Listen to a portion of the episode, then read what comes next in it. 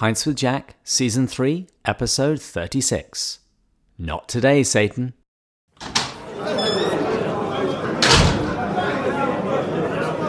Good morning, everyone. In the previous episode, we were talking about the Screwtape letters when we sat down with Reverend McGreevy. And I thought that it would be good as an episode today to share the audio of a talk that I gave in Los Angeles a few months ago about the Screwtape letters, about resisting temptation with C.S. Lewis, where I'm really just trying to distill down some of the core ideas of the Screwtape letters and introduce it to an audience who, by and large, hadn't really even read much Lewis. We're going to look at the Screwtape letters in far more detail next season. We're going to go through it letter by letter, chapter by chapter, and really, really pull it apart. But if you'd like a little bit of an introduction as to the kinds of things that we're going to be talking about, please enjoy the audio that follows.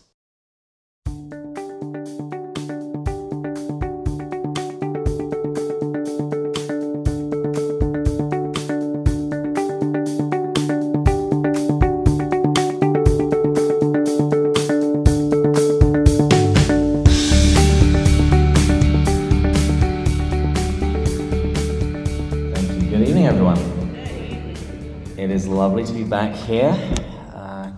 It just seems like that time of year. Lent is happening. It's time to go to St. Ignatius and talk about something for 45 minutes. Uh, as you heard, I've been to this parish four years, five years in a row. I think it, it, it's, it's lovely. It's a bit like a home away from home. As you heard, I drove up from San Diego, but those of you who haven't heard me before will realize that this is not a San Diegan accent. I am from England, uh, but I've lived here for I think about 12 years now. So I live here, I work, I pay taxes, and yet I'm still not allowed to vote. And I'm sure all of the members of the United States will agree with me that taxation without representation isn't very fair. I don't know which government could possibly ever come up with that idea.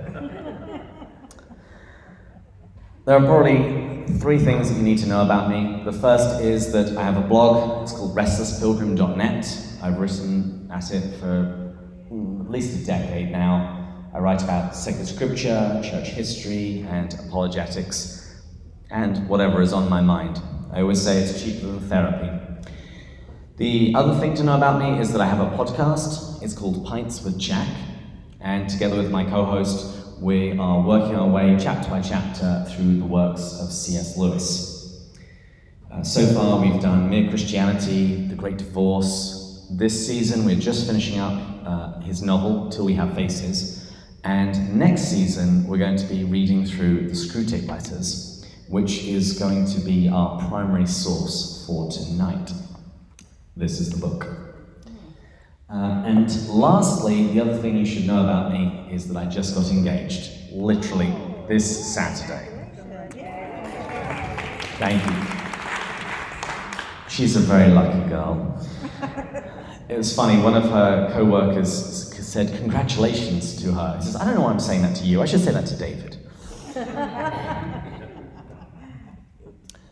we should begin in prayer, and I'd like to open in prayer tonight by reading some of Psalm 27.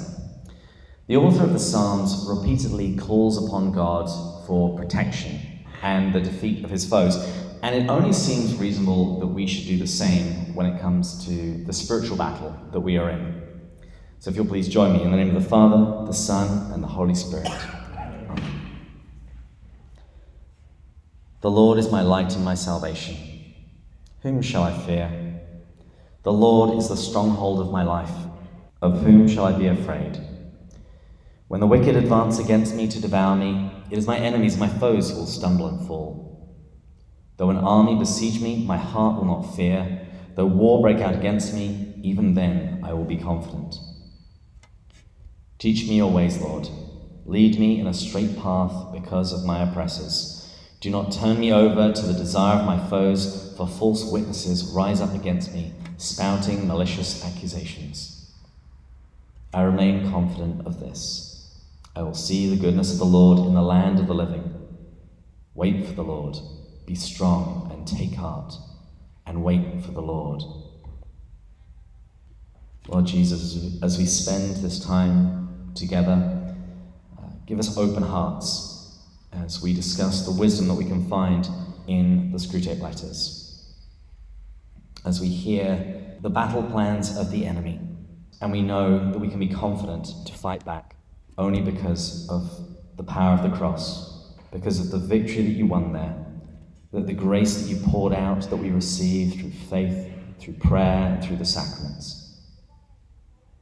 And we ask this in your holy name. Amen. Amen. In the name of the Father, and the Son, and the Holy Spirit. Amen. So, as I mentioned earlier, we're going to be talking about this book by C.S. Lewis. So, a little bit of background. Who here has, has read a Lewis book? The Chronicles of Narnia? No? Okay. You've heard about him, you haven't read him. Well, okay, we're going to try and change that tonight. He was born in Northern Ireland, in Belfast. A lot of people think he's English, he's actually Irish. He was born in 1898. And he was baptized Clive Staples Lewis. In one of the Chronicles of Narnia, he begins the book There once was a boy named Eustace Clarence Scrubb and he almost deserved it. It was very similar with Lewis. He didn't like his name, and at the age of four, he insisted that he be called Jack. It was named after a dog, a pet dog that he had that had died. And I will warn you, I'm going to say Jack and Lewis interchangeably throughout this talk. It's the same person. I gave one talk uh, back in North Carolina and somebody said, I really like that stuff about Lewis, and this other person, Jack, who is he? Same person. Now, Lewis had quite a lot of tragedy in his life. His mother died during his childhood. When he wrote about it in his biography, he said, All settled happiness, all that was tranquil and reliable, disappeared from my life. So he's a nine year old boy, his mother dies, and his father soon sends him off to boarding school in England. And that's pretty much where he spends the rest of his life. He was raised a Christian, but he became a confirmed atheist very early, even while he was still at school. About this time, World War I begins, and he goes and fights. In fact, on his 19th birthday, he arrived at the front lines in France. Quite a present. After being injured, he goes back to England. He goes to Oxford University, and there he really excels at his studies. But progressively, he starts seeing problems with his atheism. He starts seeing things in the world that he can't explain from a naturalistic point of view, an atheistic point of view. And eventually, he becomes a theist. He believes in God. And he really wasn't happy that this had happened. In his biography, he writes of the night when he became a theist. And he says this You must picture me alone in my room, night after night, feeling the steady, unrelenting approach of him who I so earnestly desired not to meet.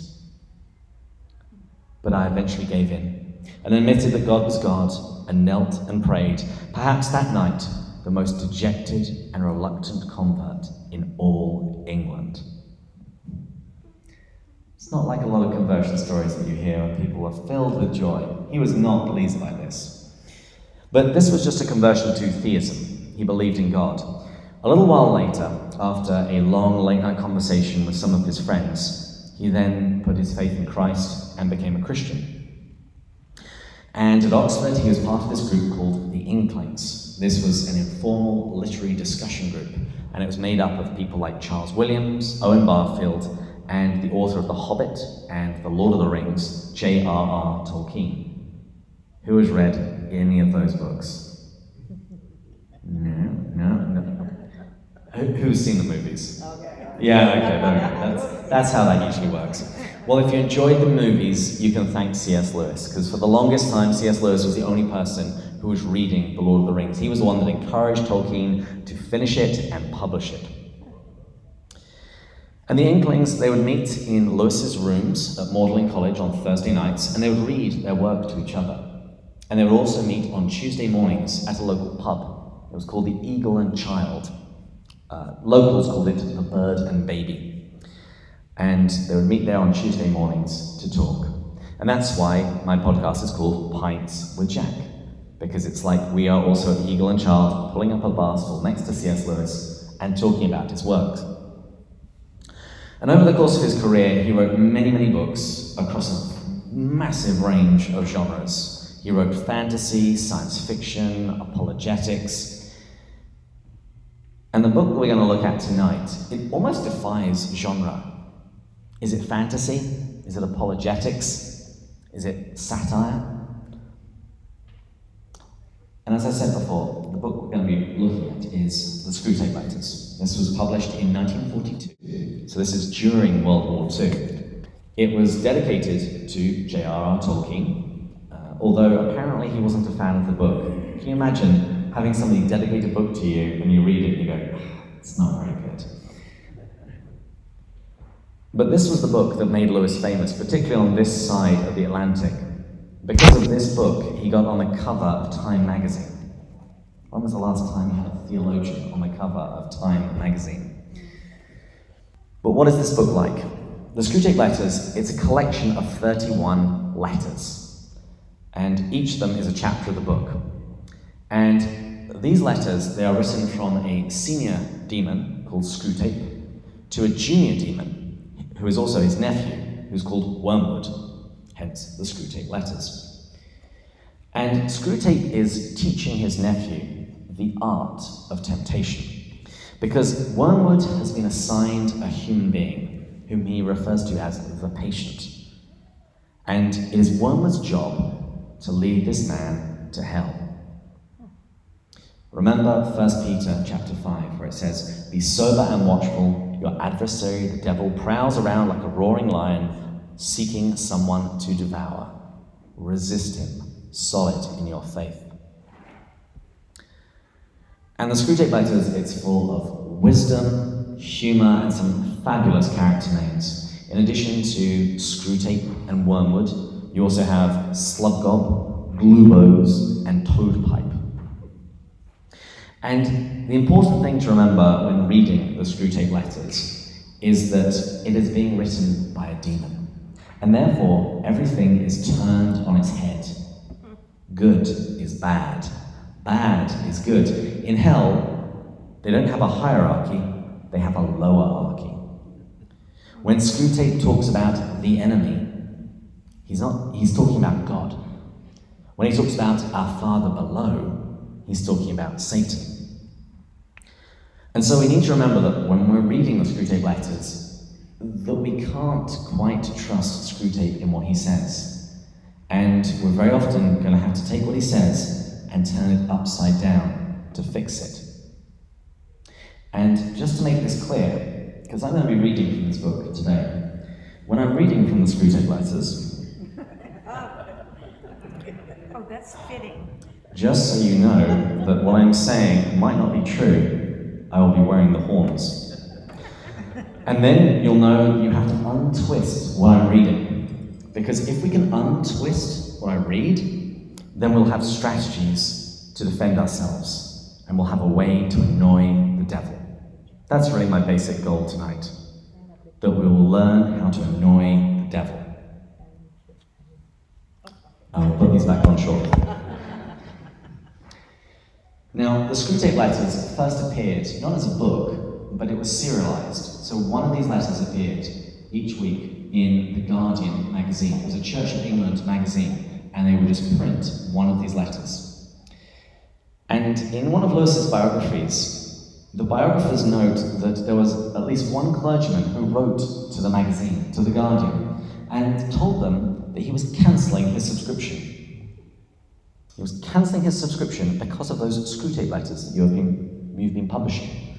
He said some of the advice in it is not only erroneous, it's not only bad, it's practically demonic. So he was going to cancel his subscription.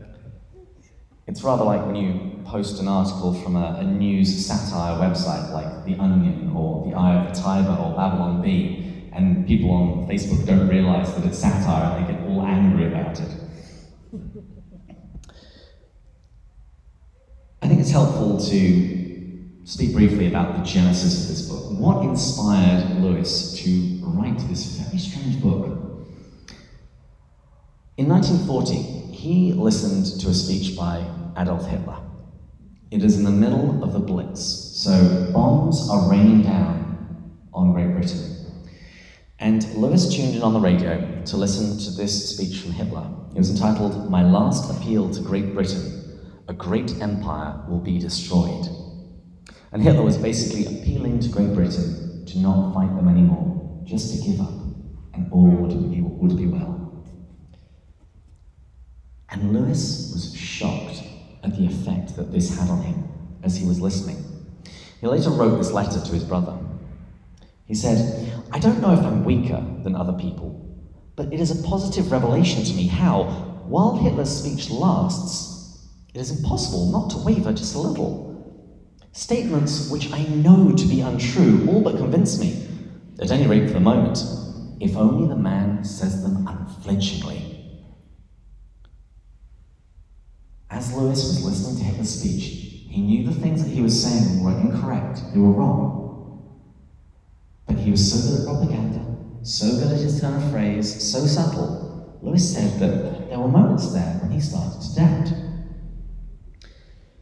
And then the following day, he goes to church.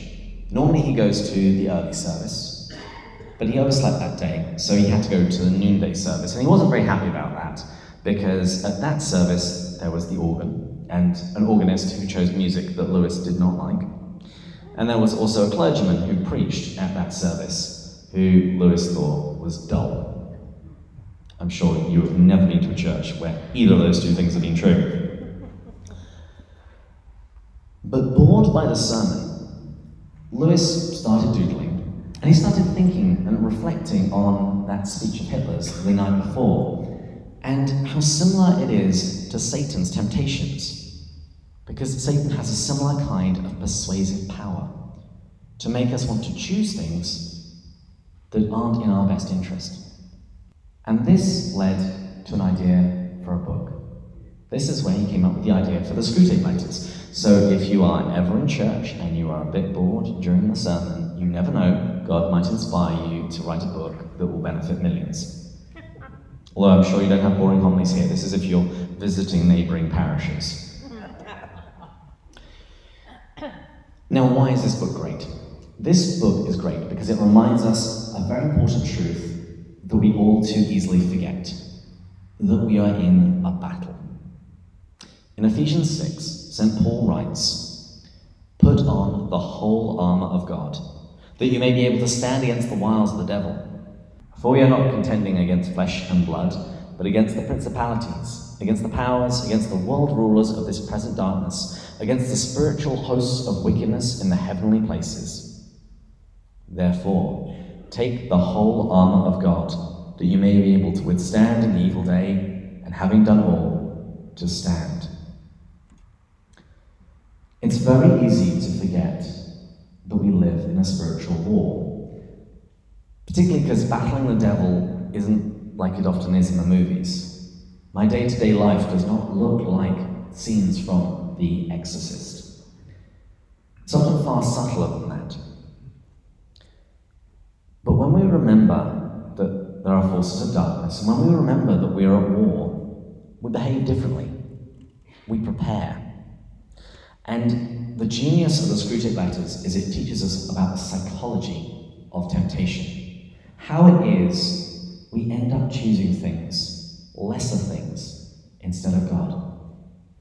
And what's really clever about this book, because we're getting all of this from the demonic point of view, because we have the enemy's playbook, so to speak, it makes us pay attention.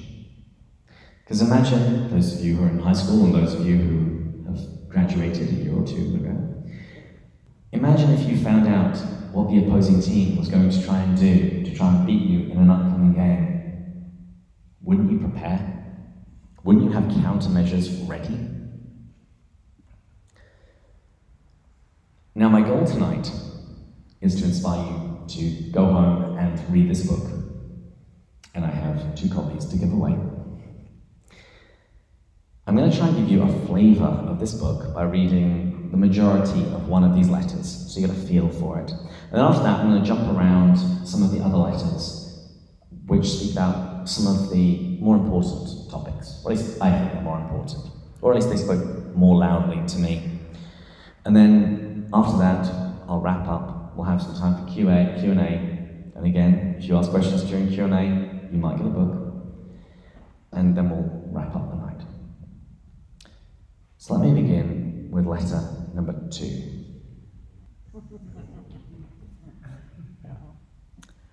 My dear Wormwood, I note with grave displeasure that your patient has become a Christian. Do not indulge the hope that you will escape the usual penalties. Indeed, in your better moments, I would trust you hardly even wish to. In the meantime, we must make the best of the situation. There is no need to despair. Hundreds of adult converts have, have been reclaimed after a brief sojourn in the enemy's camp and are now with us. All the habits of the patient, both mental and bodily, are still in our favor. This is me speaking now. Just want to be clear. So the letter begins by Screwtape being angry, but Wormwood has allowed his patient to become a Christian. But Screwtape isn't worried. He says, We've had lots of people become Christian for a time. Not a problem. We got them to hell eventually. And he points out another reason to be confident. Because he says, All of this man's habits are still in our favour. And the theme of habits is going to come up again and again in Screwtape. And this builds on an idea that Lewis, you find it throughout his works.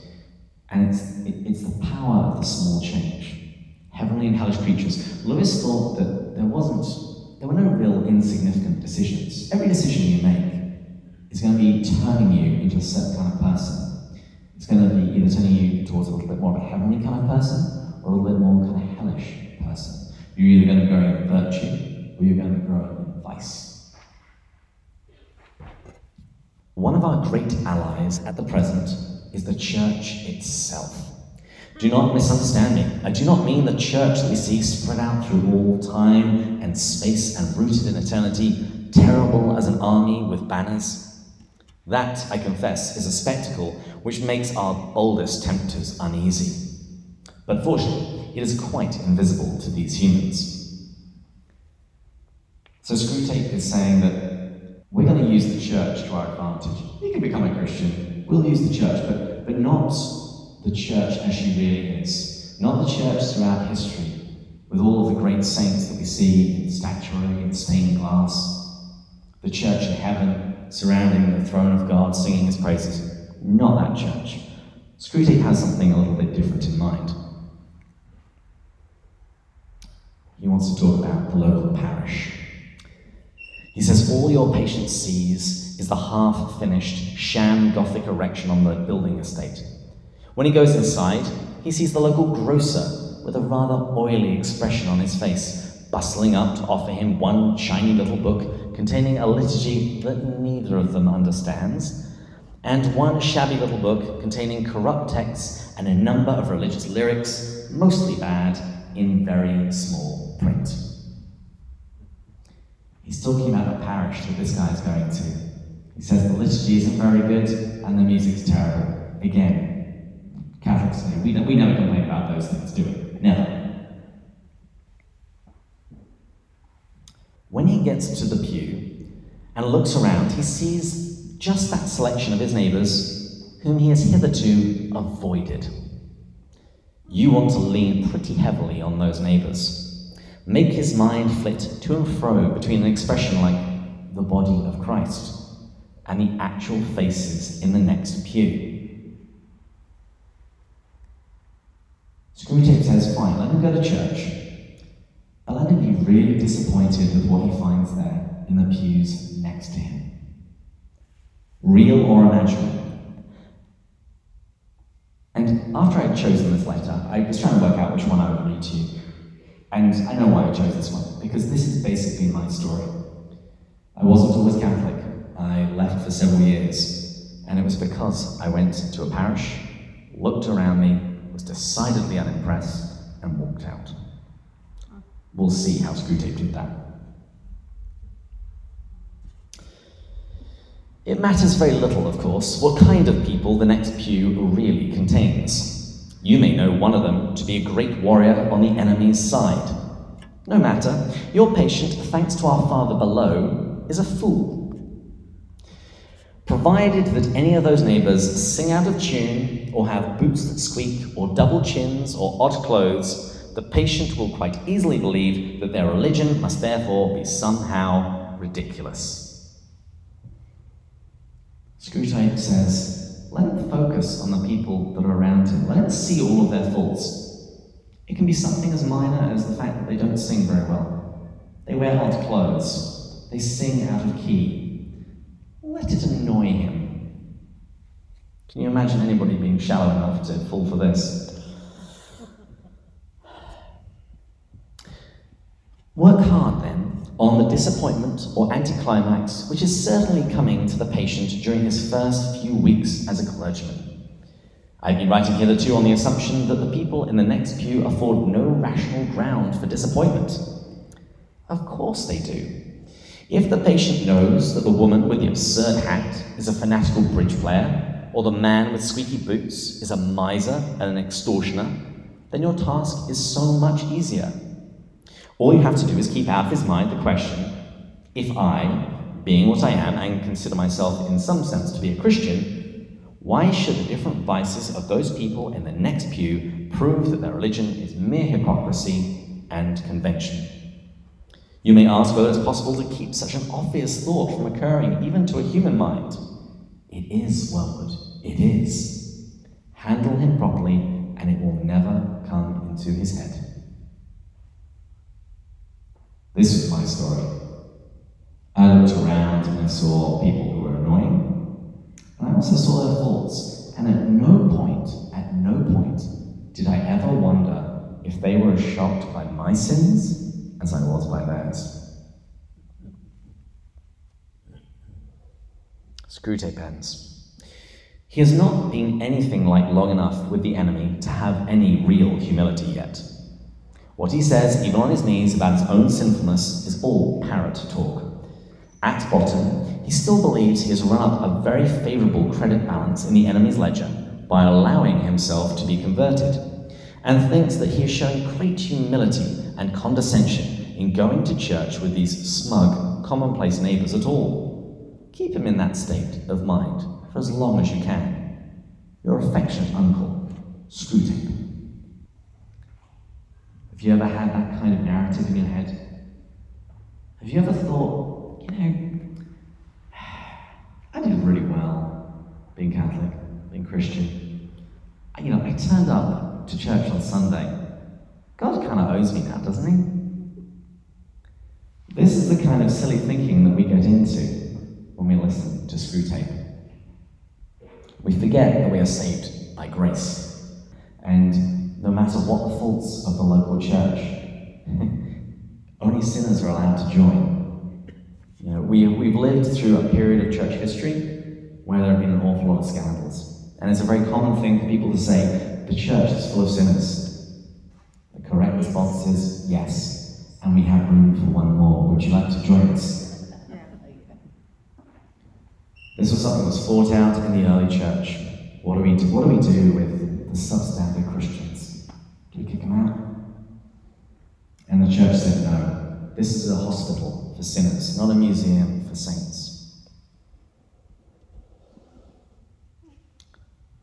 So that was most of letter two. For the rest of my time, I'm just going to bounce around some of the other topics that Screwtape addresses.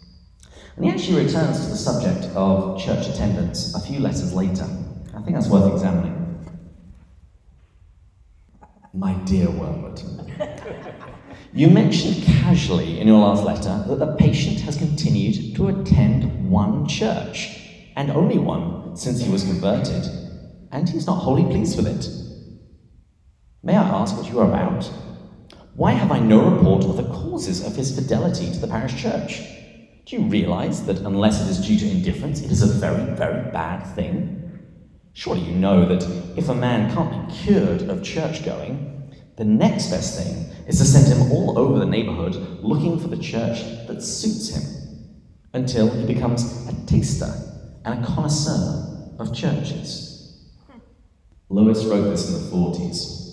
I think this is much more rampant today. I'm assuming most people here are Roman Catholic. Some of my friends joke and say that they are roaming Catholic. They will go from parish to parish to parish. Depends on how I feel, who I want to see. And this is kind of dangerous, because this fosters a kind of ecclesial consumerism. As, as, as Screwtape says, he becomes a taster and a connoisseur of churches, rather than coming as a pupil, rather than coming to receive the sacraments, to hear the word of God preached, and to grow. You go there like Simon Cowell. Rather, rather than going there to learn, we sit there as a judge. How many times have you heard a homily and given it marks out of 10?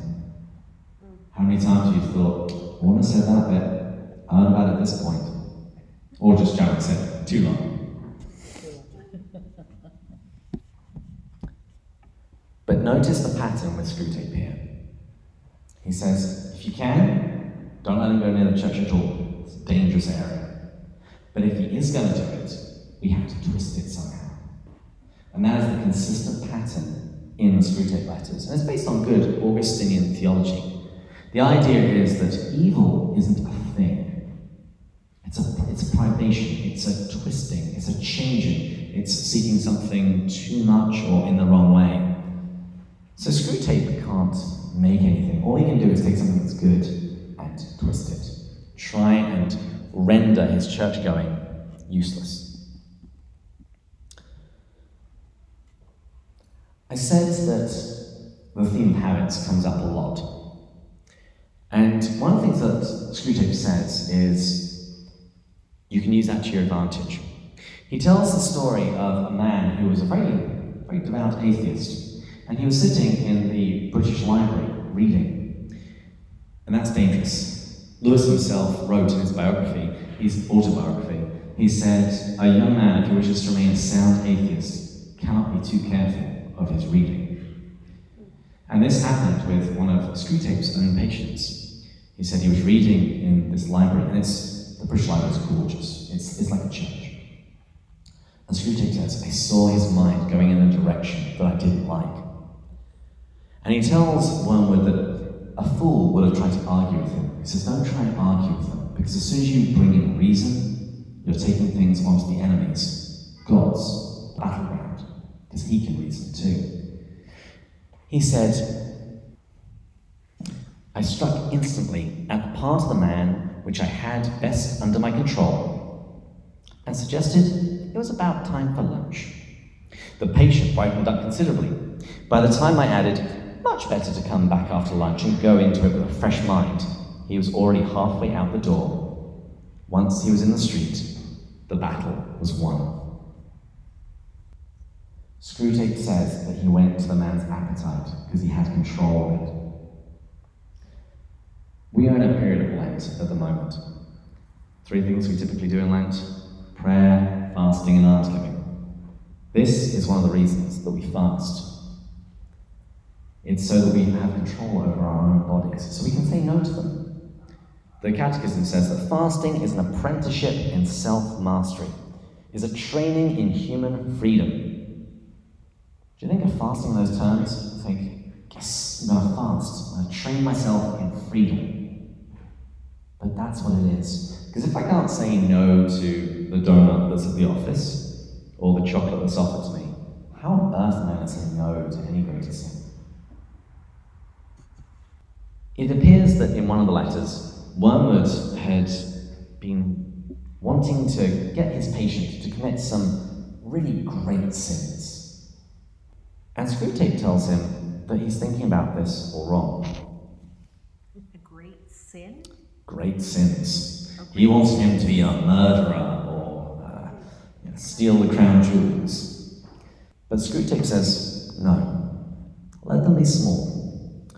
You'll say that these are very small sins, and doubtless, like all young tempters, are anxious to be able to report spectacular wickedness It does not matter how small the sins are, provided that their cumulative effect is to edge the man away from the light and out into nothing. Murder is no better than cards if cards will do the trick. Indeed, the safest road to hell is the gradual one, the gentle slope, soft underfoot, without sudden turnings, without milestones, without signposts. This is why, throughout the scriptures and in church teaching, the church exhorts us to be vigilant, and vigilant even over small sins. Because it begins a slow fade. I don't know about you, but sometimes when I'm in church, I see things so clearly right and wrong, the life God calls me to, and the life that I need to reject. When I'm up at the altar, receiving communion, it's black and white. But somewhere between the altar and the back door, things start turning into shades of grey. And in my life, I start making small compromise after small compromise, doing something that's not that bad. I can skip prayer tonight. It's Friday, I really just don't feel like fasting. This comes back to Lewis's idea of heavenly and hellish creatures, that there are no small decisions, that everything you do is either building virtue or vice. It's either turning you towards being a heavenly creature or a hellish creature. And what Screwtape emphasizes again and again in the book, he says, you don't want your patient to do anything. He says, think of your patient as a series of concentric circles. On the outer circle, you have his imagination. Then you have his intellect, and then you have his will. And Screwtape says, don't let him get to the will. If there's an idea, let's say he hears Father preach about caring for the poor one Sunday during Lent. He says, if, if you must, he can imagine what it would be like to feed the poor. He can think maybe about volunteering. The thing you must never let him do is act. Because when he acts, he's starting to build that virtue. I think this is true for all of us. Say that again, please? If he acts, If he acts, if he does something about it, if he not only imagines about maybe I could feed the poor, not only thinks about it, well, they have a soup kitchen on Thursday nights at the mission. If he actually goes there and does it, Screwtape's mission is failing badly. Because when he actually acts on his faith, it's like a muscle.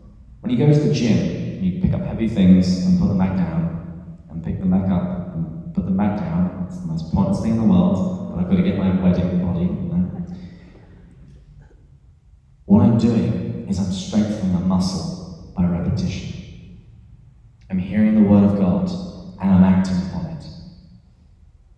In the New Testament, St. James, he writes this epistle, and the central idea of this epistle is faith without works is dead. He says that you can believe in Jesus, but if that doesn't find its way out in works, that faith is incomplete. It's barren. It's dead. The thing that's needed to make it complete, to bring it to life, and to produce fruit, is works. Because it makes that faith real. And this is what forms virtue.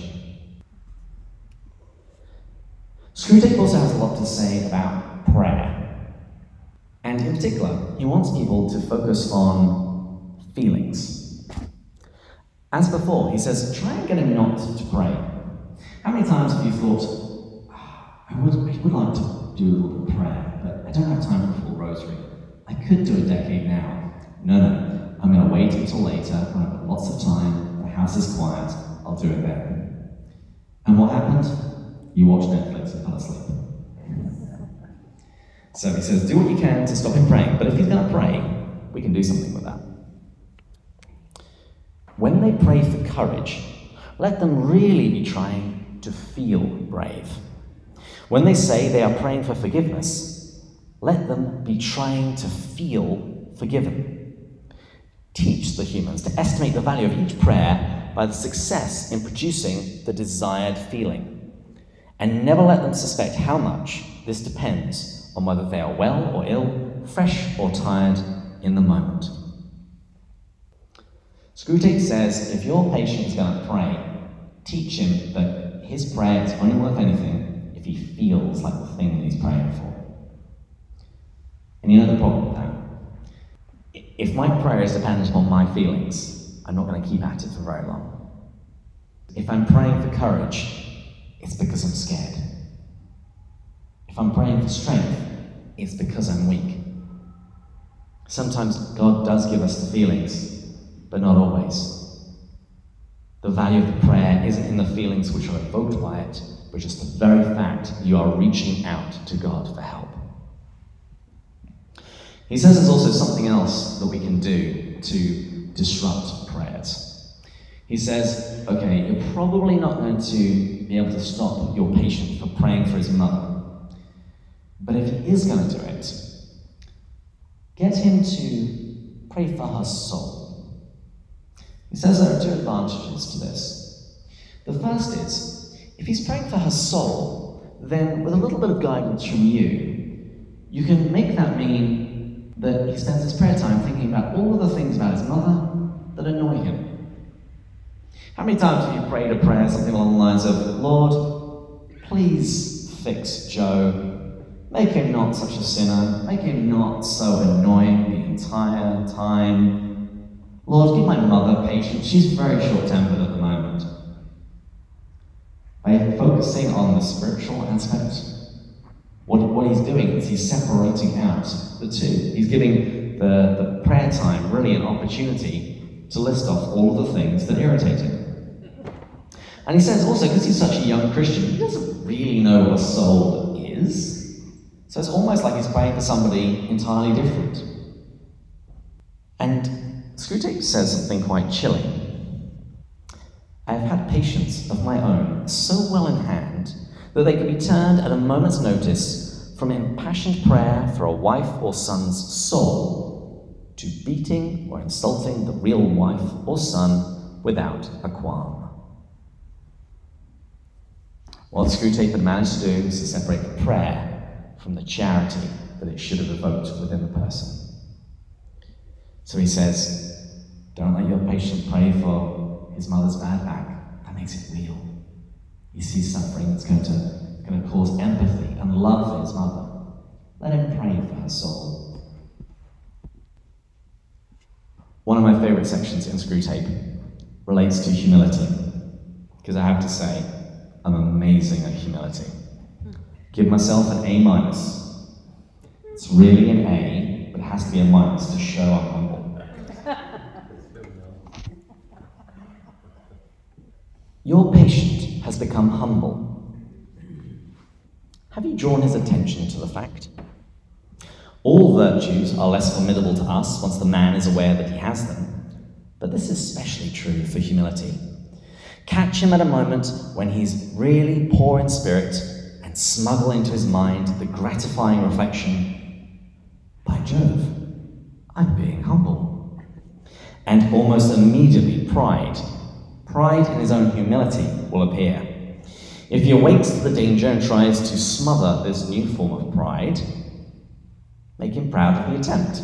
And so on, through as many stages as you please. But don't try this too long, for fear that he will awake his sense of humour and proportion, in which case he will merely laugh at you and go to bed. So he says, if the guy is actually being humble, draw his attention to the fact. That'll make him prideful. And if he realizes he's being prideful, congratulate him on that and just keep going. We're nearing the end of our time, so there's one other, yeah, there's, there's one other lesson I wanted to talk about. Wormwood is unhappy because things seem to be flagging for his patient. He doesn't seem to be getting quite the same joy in life. And Screwtape tells him have you never heard of the law of undulation? So it's this idea that during your life, day to day, there are peaks and there are troughs. There are times when work is amazing, and there's times when you're not quite so excited about it. There's times when family life is incredible, and there's time when the kids are being really annoying.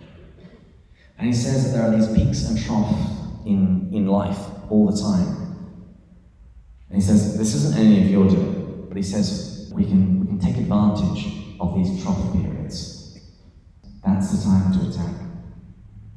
But he does offer uh, a very severe warning, because he says that we make the use of these trough periods when life is hard.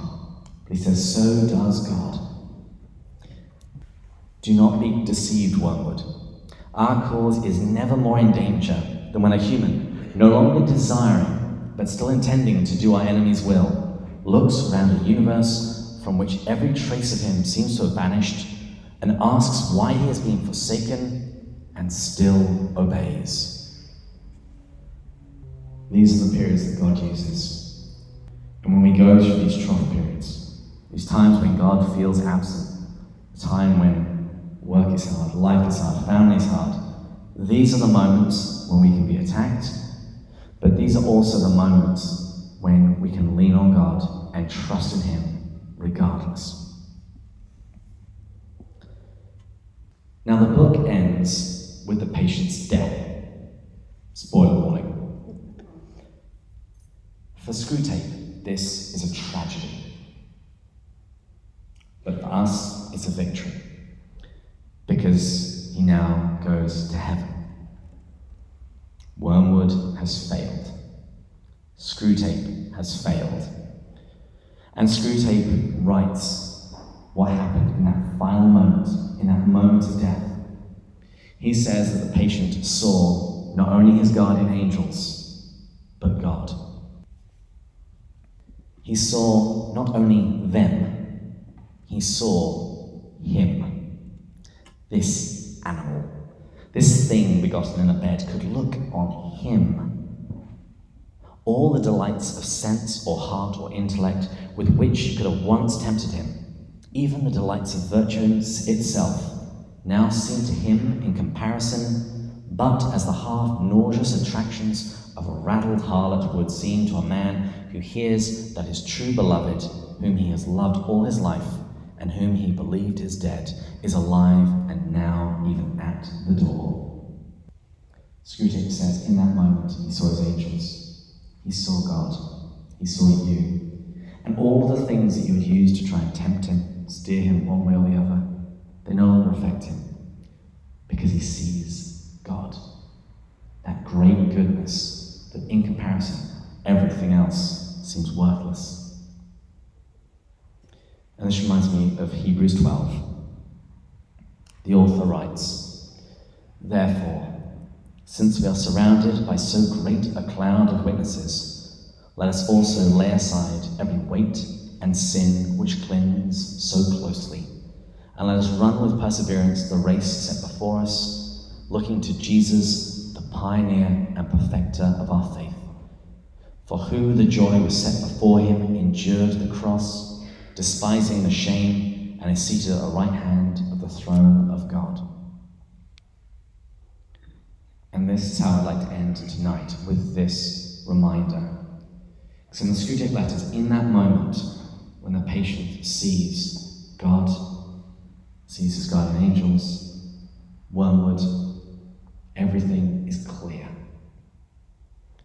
And it should be clear to us now that we have an adversary, the devil, who wants our destruction. But we also have a Savior, Jesus, who has already battled him and won.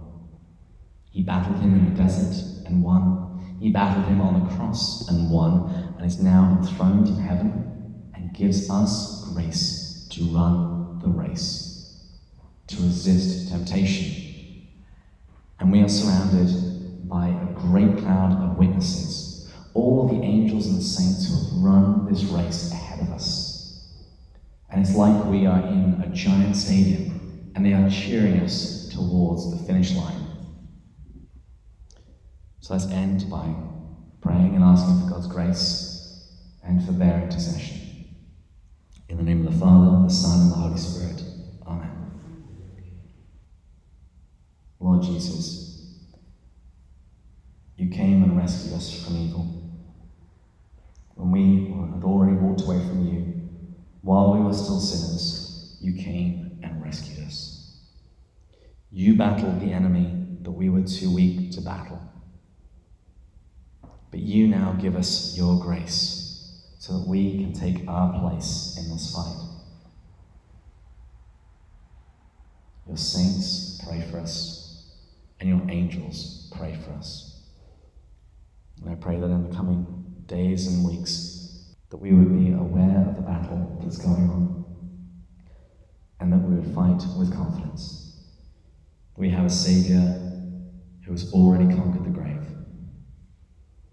And we ask all the angels and saints to pray for us, and particularly St. Michael as we pray. St. Michael the Archangel, defend us in battle. Be our protection against the wickedness and snares of the devil. May God rebuke him, we humbly pray. And do thou, O Prince of the heavenly host, by the power of God, cast into hell Satan and all the evil spirits who prowl about the world, seeking the ruin of souls. Amen. In the name of the Father, the Son, and the Holy Spirit.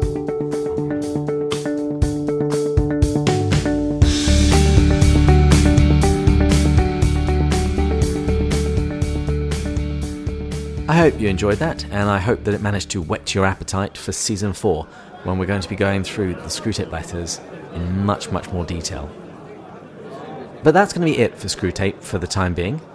Next episode, we're going to change gears and we're going to be heading to Narnia, where we'll be going further up and further in. Cheers.